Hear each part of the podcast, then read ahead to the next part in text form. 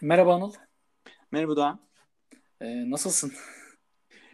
İyiyim. Sıcaklarla e, mücadele e, durumundayım. Evet, her yerde olduğu gibi. Sıcaklar yani anormal seviyelerde ve anormal hava durumları. Yağmur, bir an yağmur, bir an sıcak. Ee, burası da öyle yani. Buralar da öyle. Enteresan. Ee, üç, üçüncü bölümde bölüm yapıyoruz bugün. Bugün doğa alanı ve e, yani doğa alanına karşı toplumsal mücadeleler ve çevre mücadelelerini konuşacağız. E, öncelikle herkese hoş geldiniz diyorum. İlk konumuz, ilk etabımız da doğa alanı ve toplumu konuşacağız. Yani doğa alanı, e, doğanın yağmalanması, e, sömürülmesi ne anlama geliyor ve yani bugün yeni yeni bir şey mi ya da bugün mü başladı? E, bunlar üzerine konuşup daha sonra bu talana yağmaya karşı verilen mücadeleler ve nasıl bir mücadele vermemiz gerektiğiyle ilgili fikirlerimizi söyleyeceğiz. Öncelikle doğa talanı, doğan kaynaklarının sömürülmesi dünyanın bütün ülkelerinde var olan bir şey. Yani tüm ülkelerinde var ve bu tabii ki e, yani oransal olarak değişiyor. Yani Türkiye'de özellikle bunun son 30 yılda daha hakim olmuş olması biraz da dünya ekonomisiyle Türkiye'nin bütünleşmesi buna paralel tabii ki e, belli bir orantıda da yani sömürülmesi anlamına geliyor. Çünkü bir ülke ekonomik olarak çık, yani çıktılarıyla hayatta kalıyor, üretimiyle çıktılarıyla her zaman her ülkenin yaptığı gibi e, kendi doğal kaynaklarını sömürüyor. Yani buna sömürme diyorum çünkü bunun içinde tabii ki maden var. Ama maden var derken maden arama süreci zaten e, doğanın birçok yerinin yok olması anlamına geliyor. Sonuçta siz petrol aramak da böyle bir şey. Bu madeni ararken maden olacağı burada bu maden var derken bile aslında belli bir ekolojik kaz dağları örneği vesaire ya da işte e, barajların yapımı da böyle. Yani örneğin işte ikizlere olsun e, ya da işte Doğu Karadeniz'deki HES projeleri.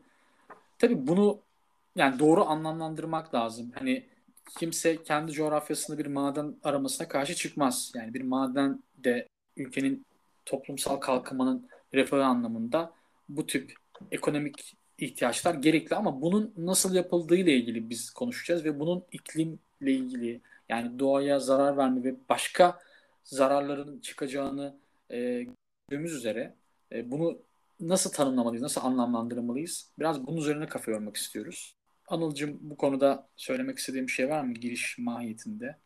Evet ben e, bu maden e, konusunda bir e, ekleme yapmak istiyorum. Maden ve enerji, enerjiyi de buna katabiliriz. Buna hem ha, e, bu enerjinin ham maddelerinin bulun çıkarılması anlamında işte fosil yakıtlarsa işte kömürün şunun bunun çıkarılması anlamında hem de bunların kullanılması anlamında yani kategorik olarak yani neredeyse kimse dünyada hani maden aramaya, maden çıkarmaya ve e, enerji üretmeye karşı değil. Ama şimdi sen bunun nasıl yapıldığı dedin. Bunun nasıl yapıldığı tabii ki e, önemli. Ama bundan da birinci olan, birinci olan bunun yapılıp yapılmamasının hangi süreçler e, içerisinde karar verildi. Yani demokratik süreçleri içerisinde, bilimsel süreçleri içerisinde o ülkenin, o bölgenin insanının ihtiyaçları önceline ön, ne diyeyim öncelenerek mi e, öne konularak mı e, bu karar veriliyor yoksa belli şirketlerin ve e, o ülkedeki belli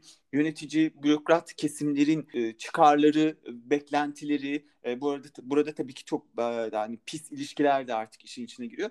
Bunlar göz önüne bulunarak mı bu karar veriliyor? Bu e, madenlerin aranması ve çıkarılması için. E, burada en birinci nokta bu. Sonrasında da nasıl noktasına geliyoruz.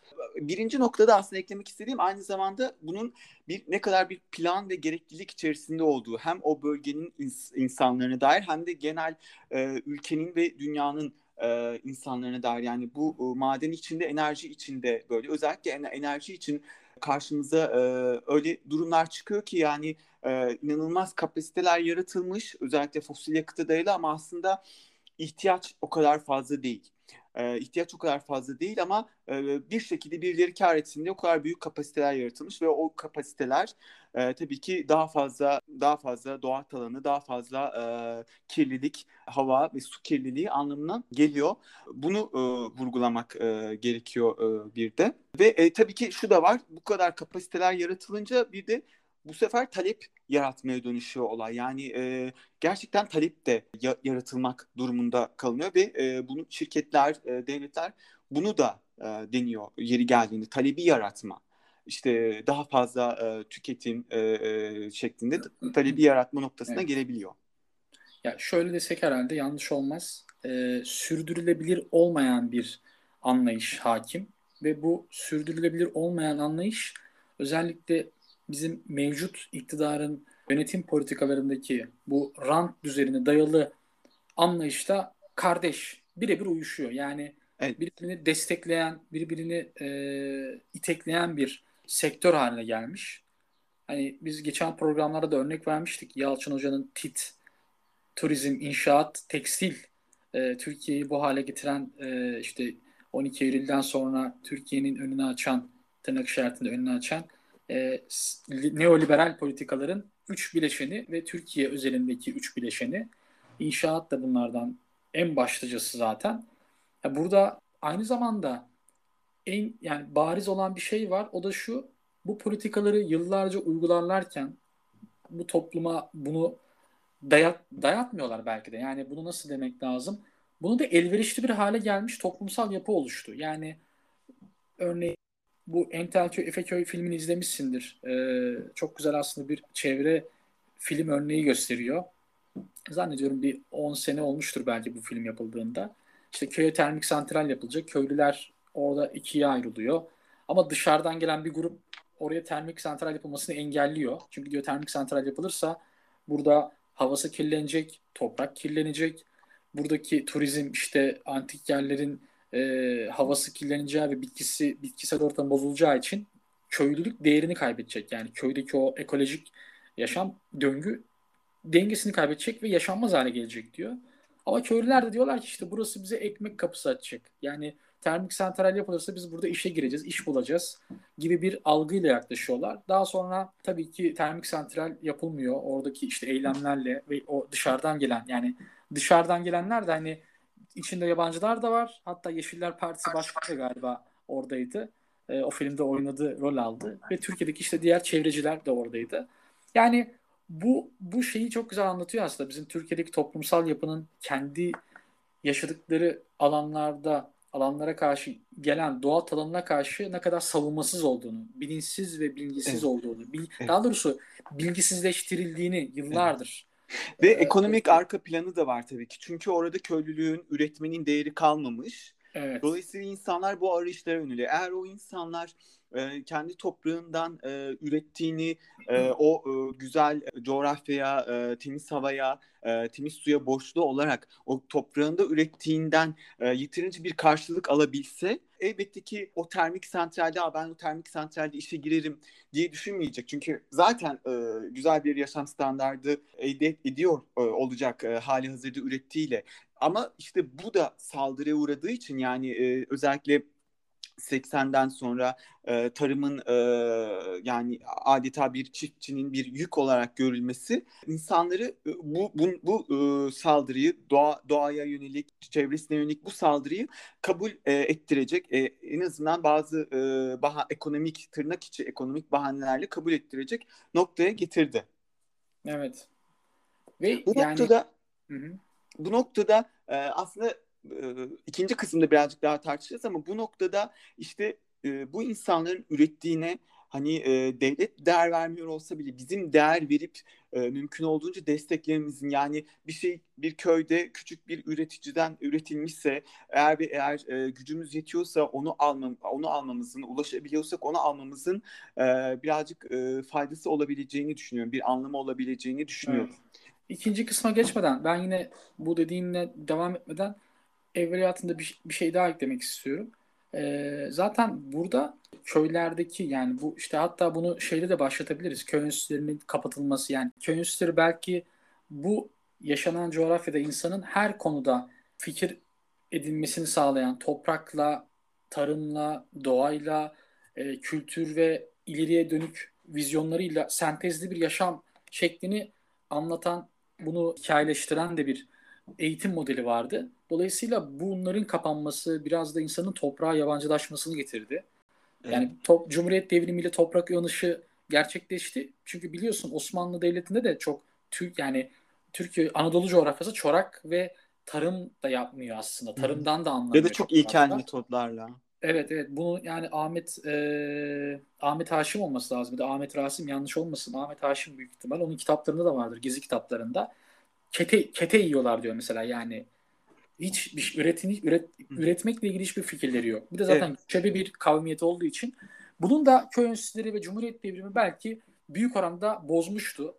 Ama evet. işte daha sonraki gelen yeni ekonomik modelleri özellikle 12 Eylül'den sonraki süreçte de e, dediğin evet. şeye geldi ve liberal bir anlayıştı. Liberal bir anlatıyla da bu yaşam şekli dayatıldı. Evet, yani evet. işte şehirlere gidin. Şehirler çok e, ön plana çıkarıldı. Köylerdeki o yani orayla bütünleşik yaşayan doğayla, hayvanıyla, tarımıyla ürettiği değerle üreten, üreten bir şey gitti. Çünkü üreten aynı zamanda fikir olarak da bir şeyler üretiyordu insan. Kendine bağımsız, daha bağımsız. E... Evet.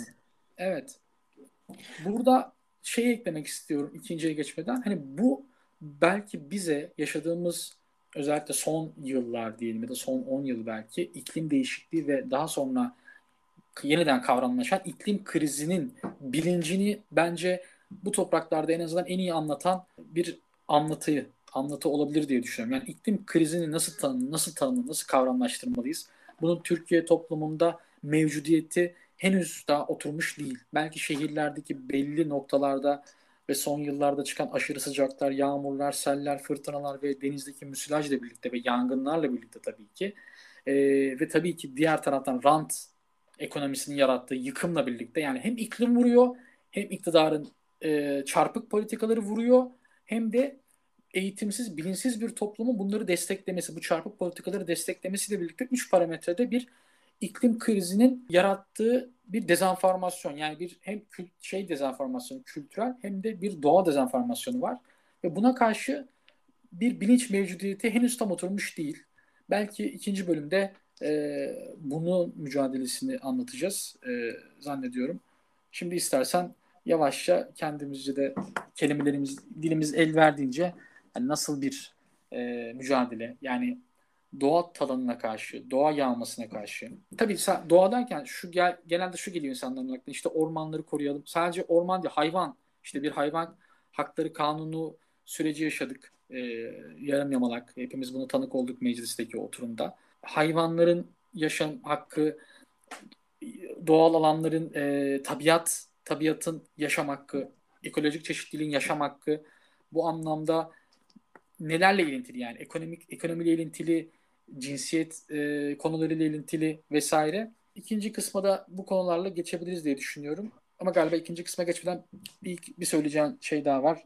Senin evet aslında hani bence güzel bir e, yani ba- bağlayabileceğimiz bir e, nokta var. Şimdi ilk söylediğin e, özellikle e, Türkiye'de e, tarımsal üretimin işte özellikle Cumhuriyet önceki öncesi dönemde ki durumu ile ilgili çok çarpıcı gerçekten ve hani e, bence çok çarpıcı yine örneklerden biri Türkiye'ye çay üretimi e, ve e, çayın bu kadar yaygın tüketimi bile Cumhuriyet'le geliyor. 1940'lı yıllarda İsmet İnönü'nün direktifleriyle bu konuya yönelik e, araştırmaya yönelik ve e, bu çok çarpıcı bir şey çünkü biz bugün hani ezelden beri e, Türkiye'de çay üretiliyormuş ve tüketiliyormuş sen diyoruz öyle değil. Bu e, yani onun öncesinde Türkiye'de bunun yapılabilirliğine yönelik ekonomik e, olup olmayacağı yönelik hiçbir araştırma yok, hiçbir şey yok. İsmet İnönü döneminde bu yapılıyor ve bu sayede çok büyük bir ekonomi oluşturuluyor. Bugün hepimiz Türkiye çay içiyor, aynı zamanda ithal ediyor. En güzel çayları ithal ediyoruz. Ve e, çok halen orada çok büyük bir ekonomi. Bütün o e, bazı işte yozlaşmalara ve neoliberal saldırılara rağmen e, o bölge için, e, Doğu Karadeniz bölgesi için çok büyük bir önemi var Bu, bu bence e, akılda tutulması gereken bir şey. İklim konusunda ve iklimin iklim değişikliğinin yani nasıl bir e, e, algılandığı ve bir bilinç olup olmadığı konusunda e, aslında bazı araştırmalar var. Bunu podcast'imizde e, podcast'imizin tanıtım kısmında ekleriz. Aslında iklim değişikliğine yönelik büyük bir farkındalık var. Bir toplumun bütün kesimlerinde var. Çünkü hani birebir hayatında hissediyor özellikle sıcak hava dalgalarıyla bu sene özellikle kuraklık çok e, etkiledi ve bu e, tabii ki e, üretimi etkiliyor. Yani hani kır kent de artık o kadar fark etmiyor bu anlamda. Ama belki şu noktada eksiğimiz var ve ikinci kısımda konuşacağımız şey bu bir bilince dönüşmüyor. Yani tamam iklim değişikliği oluyor ama buna hangi politikalar sebep oluyor? Hangi politikalarla biz en azından bunun etkilerini aza indirebiliriz? Yani uyum sağlayabiliriz. Ee, bu noktada büyük bir açmaz açmaz değil ama belki bilinç eksikliği olduğunu söyleyebiliriz. Çünkü işte e, bahsettiğimiz gibi yani toplumun genel olarak e, doğa konusundaki e, hassasiyetine dair bambaşka bir ekonomik arka plandan büyük bir e, saldırı ve e, ne diyelim bir e, erozyon e, yaşandı e, Türkiye'de evet. geçtiğimiz 10 yıllarda. Katılıyorum. Bu arada örneğine de katılmakla birlikte Türkiye'ye bu işi yani çayı getiren e, zihni derinde anmış olalım. Bize de evet. Rizelidir kendisi. Ne kadar Rizeliler sahip çıkıyor buna o tartışılır. Zihni Derin 1880 e, doğumlu zannediyorum öyle hatırlıyorum. Ziraatçı, tarımcı. Evet. Çayı o getirmiştir. Evet. Hindistan'a Ondan... gidiyor ve uzun e, ve meşakkatli evet. araştırmalarda bulunuyor. Çok ayrıntılı. Evet. Türkiye'de bunun ekonomik e, olup olmayacağını, nerelerde yapılabileceğine yönelik bu vesileyle evet. onu da almış olalım. Buradan da e, aslında anlattığın şeylere devam ederek ikinci bölümde girmiş oluyoruz böylelikle. Şunlara da değinmek istiyorum. E, dediğin gibi bir farkındalık var. Yani iklim krizi biliniyor. Yani böyle bir gerçek var.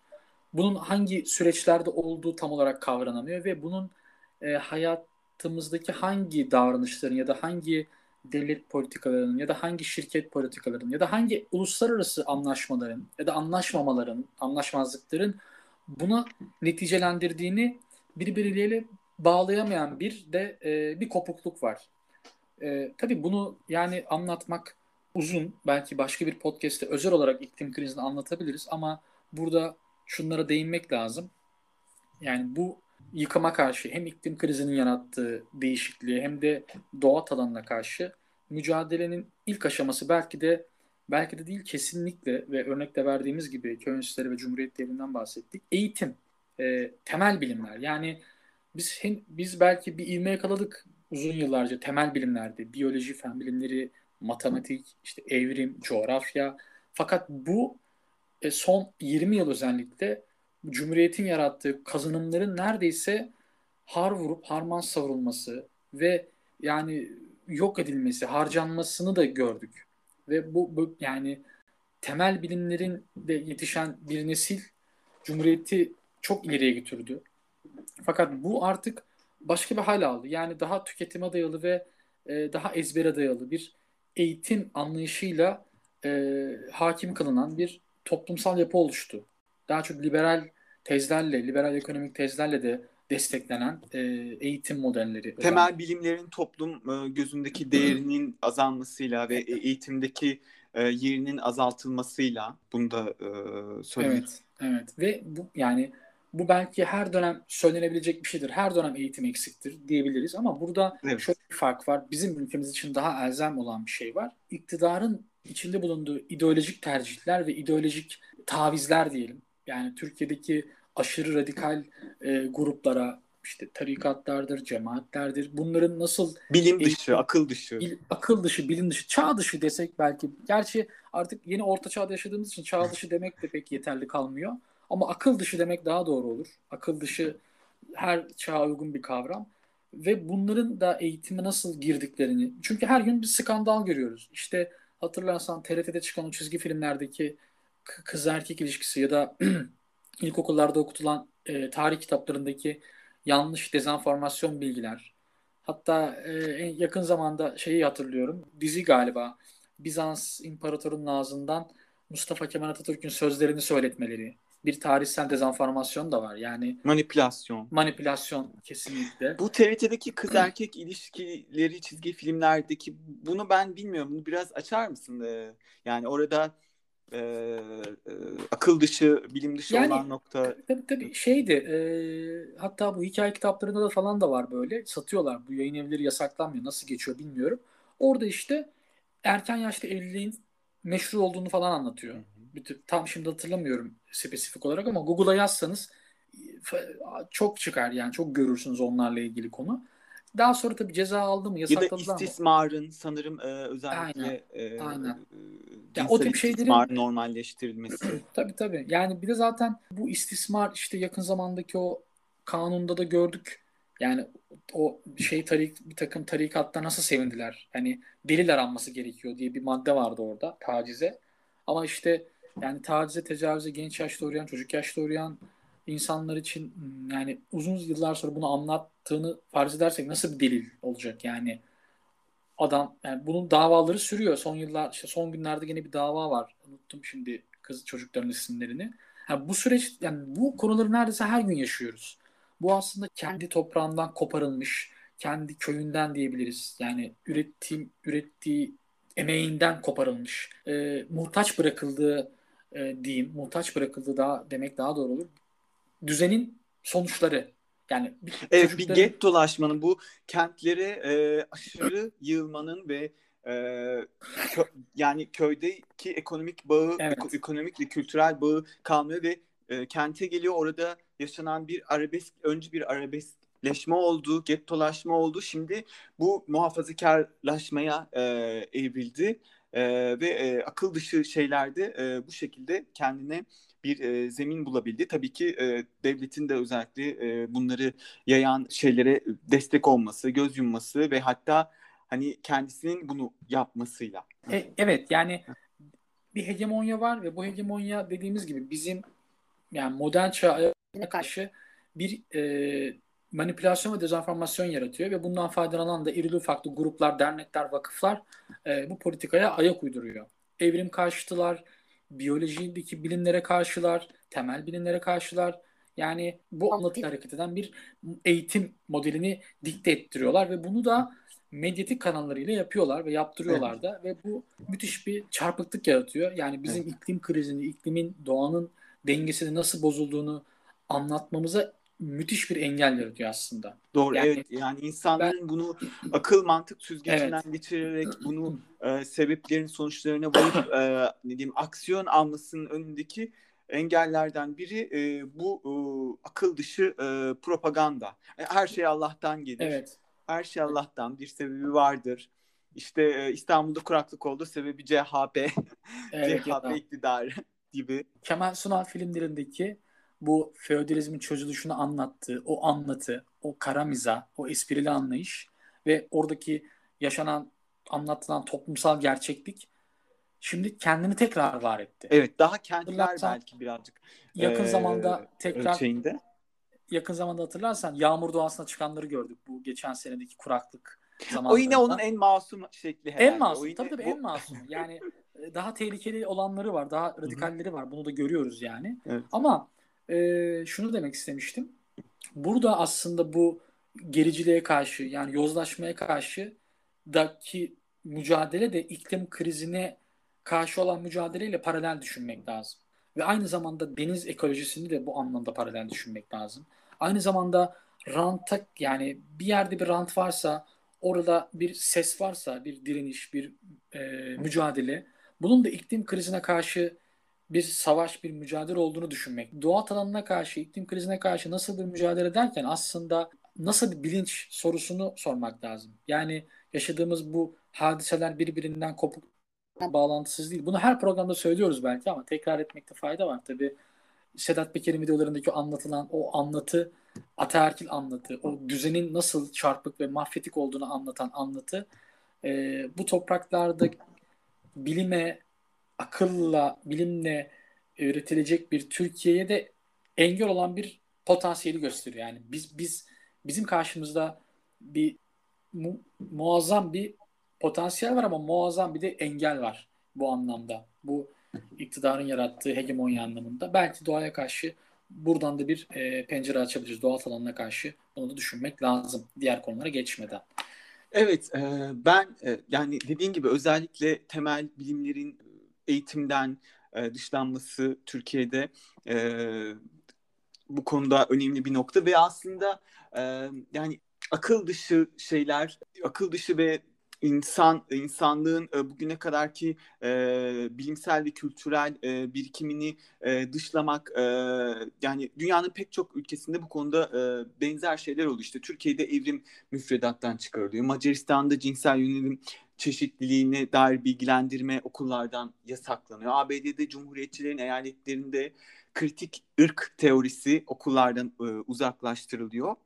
E, ve e, bunlar evet önümüzde e, büyük engeller e, ama e, aynı zamanda işte dediğim gibi potansiyeller var. O potansiyelleri e, birazcık e, değinmenin faydalı olacağını düşünüyorum. Ancak o onun e, onun öncesinde ben e, ikin, da, ikinci olarak bir noktayı daha belirtmek istiyorum. Biz hani mesela şeyden bahsettik işte nasıl bir ekonomik arka planlı insanlar bu doğa alanına razı edildi, e, nasıl bahaneler üretildi.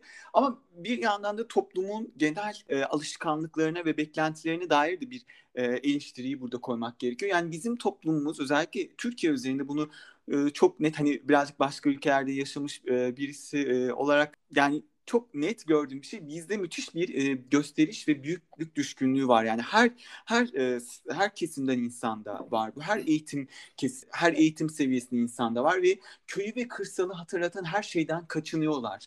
E, yani bu yüzden toprak görmek istemiyor bahçesi yani bahçesinde e, bahçe görmek istemiyor evinin önünde vesaire yani e, bu tarz ikinci de olsa bu tarz bazı toplumsal e, alışkanlıklar ve beklentiler de var. Tabii ki herkes için geçerli değil ama böyle bir e, böyle bir e, yani ana akımın bu olduğunu söyleyebiliriz.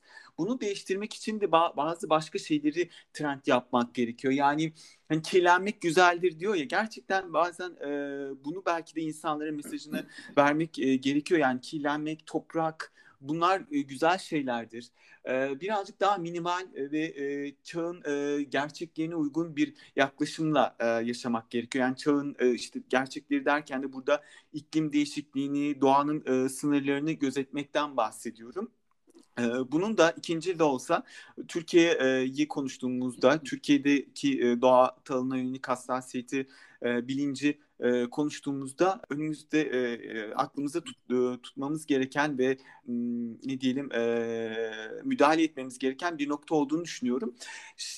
Mücadele araçları açısından baktığımızda ben burada aslında sivil ne diyeyim sivil inisiyatiflerin de e, önemli olduğunu ve Türkiye'de öne çıkmaya başladığını düşünüyorum. Yani ne bileyim okullardan ev, evrim dışlanıyor ama öte yandan işte evrim ağacı diye bir e, bilimsel e, girişim var ve e, bu çok büyük e, ilgi görüyor, destek görüyor ve e, daha çok desteklememiz gerekiyor. E, yani başka örnekler de verebiliriz. İşte Radyo Boğaziçi başladı.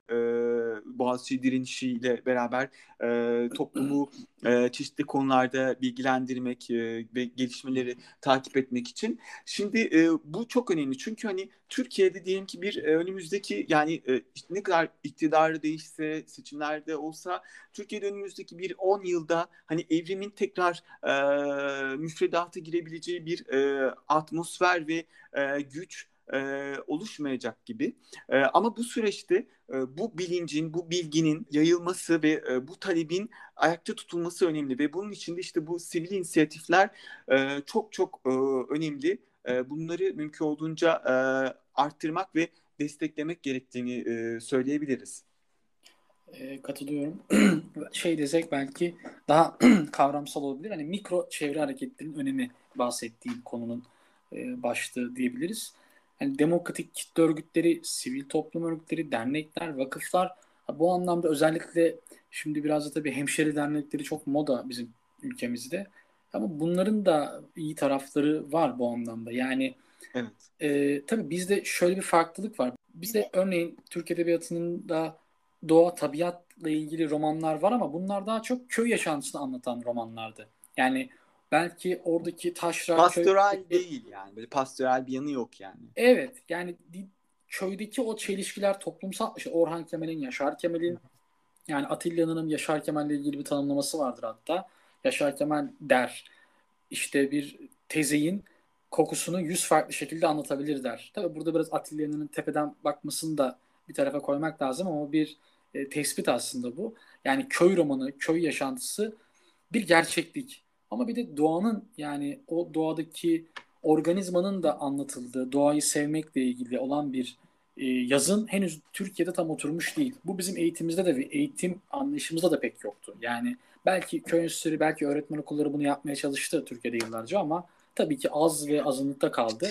Çok Dolayısıyla... çok pratiğe dökülmedi. Yani işte o e, Ilgaz Anadolu'nun sen yüce bir dağısın diye şeylerimiz var. Kestane, evet. gürgen, palamut ne bileyim ormanları konuşan evet. ya da köy hayatında ama bunlar çok ezbere oldu ve e, bunun tabii ki e, pratik ve ekonomik bir e, altyapısı ortadan kaldırıldığı için bunlar çok havada kaldı. Çok e, ne diyeyim naif kaldı buna e, buna dair e, edebiyatta yani e, okullarda e, diyelim verilen. Evet evet yani hani belki bu, bunların e, çok yani yeni yeni son zamanlarda bu eko kurgular işte ekolojik yazın edebiyat Türk edebiyatında e, ekolojik yazınla ilgili yazılar yeni yeni çıkıyor. Bu aslında bir iklim krizi anlamında da iklim krizine karşı yapılacak şeyler anlamında da bir bilinç veriyor. Çünkü edebiyat da bu anlamda çok önemli.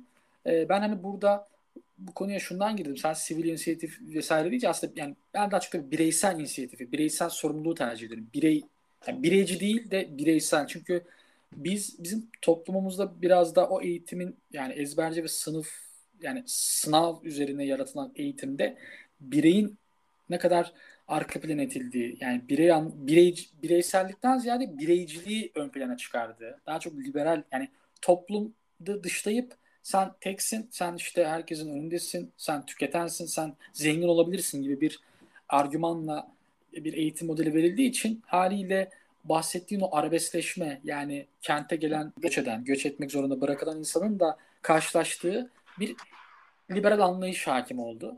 Ama baktığın zaman Cumhuriyet devrimini yarattığı köy enstitüleri ve oradaki eğitim anlayışında toplum içinde birey olmanın önemi anlatılıyordu. E bununla paralel e, doğa edebiyatı da e, yani köy edebiyatı da taşra edebiyatı vesaire bununla paralel ilerledi. Sonuca biraz daha yavaş yavaş gelirsek mikro çevre hareketlerinin öneminden bahsettik. E, buradaki kavramsallaştırmadaki Türk Edebiyatı'nın doğa yazını hakkındaki örneklerden bahsettik. Belki bunların pratik hayata dökülmesini kolaylaştıracak unsur dediğin gibi bu yereldeki geçen programda anlattığımız o küre yerelleşme kavramını da buraya ekleyebiliriz. Bu kavram üzerinden hareket eden yani yereldeki bir sorunu ulusal düzey, ulusal ve evrensel düzeydeki önemini anlatan aslında aynı toplum içinde birey olmanın önemi gibi. Bunu anlatan bir e, mücadele pratiklerini çoğaltmak, birbirine entegre etmek alanına karşı nasıl bir mücadelede en önemli farkındalıklardan biri olduğunu düşünüyorum. Evet, e, katılıyorum. Yani e, bu işte e, sivil inisiyatifler e, daha ziyade ne diyelim hani işte benim ilk e, bahsettiklerim hani daha bilgilendirmeye ve e, talepleri işte bu e, akıl e, akılcı e, ve bilimsel talepleri, e, düşünüşü yaymaya yönelik. Bir de tabii ki işin birazcık daha mücadele boyutuna geldiğimizde bu e, yerel yerelin öne çıktığını ve çok önemli ve çok çok farklı gerçekten. Çünkü şunu görüyoruz. Mesela Türkiye siyasetinde işte genel siyasette insanlar ne kadar ayrıştırılmaya başarırsa başarısın yerelde bir e, durum olduğunda e, insanlar yayına gelebiliyor. Yani e, işte e, pek çok ben örneğe rast gelirim. İşte Denizli'de bir ilçede e, termik santral kurmak istiyor. Oranın e, AKP'li belediye başkanı buna karşı mücadele ediyor ve oranın ne diyeyim bütün partileri e, o parti e, ilçe yönetimleri orada bir araya geliyor bunun için. E, aynı şekilde yine görüyorum yani daha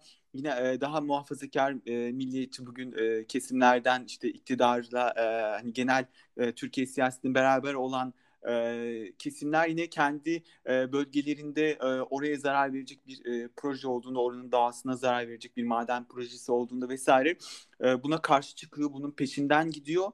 Ee, ama bu bu bu gerçekliği şu gerçekliği çok önemli gösteriyor. Yani gerçekten yerelde insanlar bunu e, gerçekleri daha net görüyor ve daha net e, tavır alabiliyor. Ve çünkü çünkü orada insanları e, şucu bucu diye araştırmak da daha zor. Çünkü hani orada insanlar birbirini biliyor. Yani e, Tayyip Erdoğan, Kemal Kılıçdaroğlu kar, e, kar, e, hakkında bütün Türkiye'ye karşı atıp tutabilir ama hani bir e, AKP ilçe başkanı, bir CHP ilçe başkanı hakkında e, atıyorum öyle kolay atıp tutamaz. Çünkü herkes o insanı biliyor yani ne olduğunu, nasıl yaşadığını vesaireyi e, orada biliyor. E, bu, yani e, yine buradan çok e, siyasete gelmiş e, olduk ama yani bu doğa meselesinin yerellerdeki e, anlamını ve birleştiriciliğini e, altını çizmek gerekiyor ve tabii ki e, bunu da daha dönüştürücü bir noktaya da taşımak gerekiyor. Yani çünkü evet. bu bu kendi kendine olmuyor yani tamam arkadaş yani sen bak işte buna karşı çıkıyorsun ama bunu dayatan da e, bu ülkede bu merkezi iktidar ve onun e, işbirliği içinde olduğu işte sermaye evet. kesimleri özellikle e, maden, inşaat ve enerji e, konusunda bunu da ekstradan göstermek gerekiyor. Yani Aa tamam çok harika siz yani e, harika siz işte AKP'li olmanıza rağmen buna karşı çıkıyorsunuz harikasınız o zaman deyip geçmemek gerekiyor. Ve e, ötesini de bağlantıları da e, ortaya koyup göstermek gerekiyor. Yani o çelişki hani AKP'de olup bunu karşı çıkan insanlar var. Dediğin gibi onun ilerisi için de bakın siz AKP'desiniz çok güzel ama e bu da bir çelişki. AKP'desiniz. Çünkü AKP'nin genel politikası da burada bunu kurtarsanız bile yani şeydir bu hani kendi evinin, evinin önündeki çöpü temizler ama başkasının evinin önündeki çöpü temizlemez. Hatta ona çöp atılmasına sebebiyet verebilir. Bu çelişki evet. de görmek lazım. Yani AKP evet. belli bir evet. ilçede buna katılıyor olabilir. Ama baktığın zaman AKP'nin temsil ettiği ideoloji Türkiye genelinde yarattığı yıkım çok aşikar ve gerçek. Hatta bu cezalandırma olarak kullanılıyor. Yani AKP'li evet. bir ilçede e, böyle evet. bir şey karşı çıkılınca tam tersi muhalif bir yere yönlendiriyorlar. E, evet muhalif e, bir e, yani muhalefet partilerinin ağırlıklı oy aldığı bir yere yönlendiriyor. Adeta bir cezalandırma gibi evet. bu tarz e, evet. doğa talanı projelerini. Bu ikizleri de hatta yani ikizleri de AKP ve MHP'ye çok yüksek oy veren e, bir yer ama e, yani e, oradan direnişteki bir kişi anlatıyordu. Yani bunu diyordu işte Mehmet Cengiz'in e, Mehmet Cengiz de Rizeli ama Mehmet Cengiz'in şeyinde yapamazlar, ilçesinde yapamazlar diyordu yani. Biz ya, evet. bize yapıyorlar çünkü bizi daha yumuşak başlı görüyorlar. Ya da işte bunun işte e, şey versiyonu da var işte hani e, muhalefet olduğu için o, o, o ilçe mesela e, oraya yapalım o zaman. Hani e, çünkü onlar e, kolay kolay destek de toplayamazlar muhalefet oldukları için hali hazırda. E, böyle bir gerçeklik de var dediğin gibi. Evet. dolayısıyla bunun e, genel bir politik olduğunu ve e, genel olarak bu politikayı dayatanlara karşı çıkılması gerektiğini söylemek gerekiyor. Ee, ben de hani programımızın isminden de anlaşılacağı yani bize ne lazım? Belki bize bir anlatı lazım. Yani bu seninle konuştuğumuz doğa alanı, toplum, iklim krizi, ekolojik değişiklikler, sağcı politikaların yarattığı doğa karşıtı, hayvan karşıtı, ekolojik dengenin karşısında yer alan o kapitalizm yani vahşi kapitalizm diyebiliriz ona. Yarattığı politikalarla birlikte bunları bir arada anlatan bir anlatı lazım. Kemal Sunal örneğini bu yüzden vermiştim. Kemal Sunal'ın filmleri zamanla anlatısıydı. Hem iktidar ilişkileri, köydeki e, yansımaları, toprak, tarım bunlarla da ilgili olarak işte köyden kente göç ve o dönemin sosyal sorunlarının bütün yönleriyle anlatan ve bunu halkın ağzıyla, diliyle halkın seviyesine inen ama aynı zamanda onu yukarıya çıkaran da bir anlatısı vardı. E, bu yeni çağda teknolojinin ve sosyal medyanın gücüyle yaratan yani dünyadaki bütün bilgiye erişimimizin kolaylaştığı bir çağda ise e, bunları toparlayan yeni bir anlatı lazım. Yani yani bizim özellikle Türkiye için belki yani romanlar, şiirler e, sadece tabii ki ekonomik makaleler değil. Çünkü bunu anlatmak yani aynı zamanda bu toprakların kavramları. Yani roman şiir öyledir ya yani o millidir özü itibariyle. O toplumsal kültürden çıkmıştır. Zaten öyle özgün olabiliyor. Belki de hani bize ne lazım? Bir anlatı, bir ekol, iklim krizine karşı mücadele anlatısı. E, bu anlatının da e, tabii ki yaygınlaştırmak ve bu yaygınlaştırmayı da pratiklerle, mücadele pratikleriyle e, çoğaltmak lazım gerektiğini düşünüyorum. Bence e, çok güzel e, toparladın özellikle e, bize ne lazım e, sorusuna cevaben. Ben e, başka bir açıdan bir şey eklemek istiyorum. E, yani bütüncüllüğü e, göstermenin bir e, noktası da özellikle ekonomi. Yani şimdi e, ekonomi çok kötü ve e, yani ekonomi bu iktidarı götürecek. Hani Süleyman Demirel'in de dediği gibi tencerenin deviremeyeceği iktidar yoktur.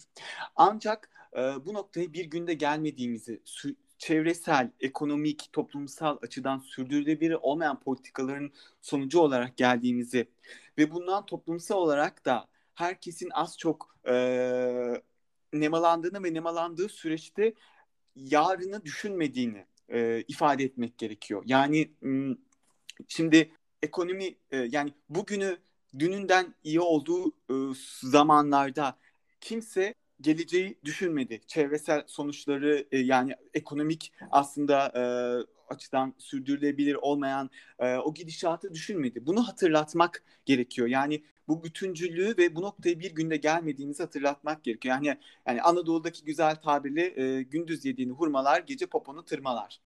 Bunu e, ifade etmek zorundayız. Bu bu bütüncüllüğü göstermek zorundayız ki hem topluca daha e, böyle e, top e, ne diyelim bütün alanlarıyla ülkeyi toparlayabilelim hem de bir daha bu noktaya gelmeyelim.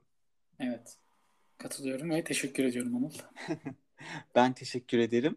Ee, bir duyuru e, yapalım dinleyicilerimize. Ee, Instagram sayfamız e, bize ne lazım e, yayında.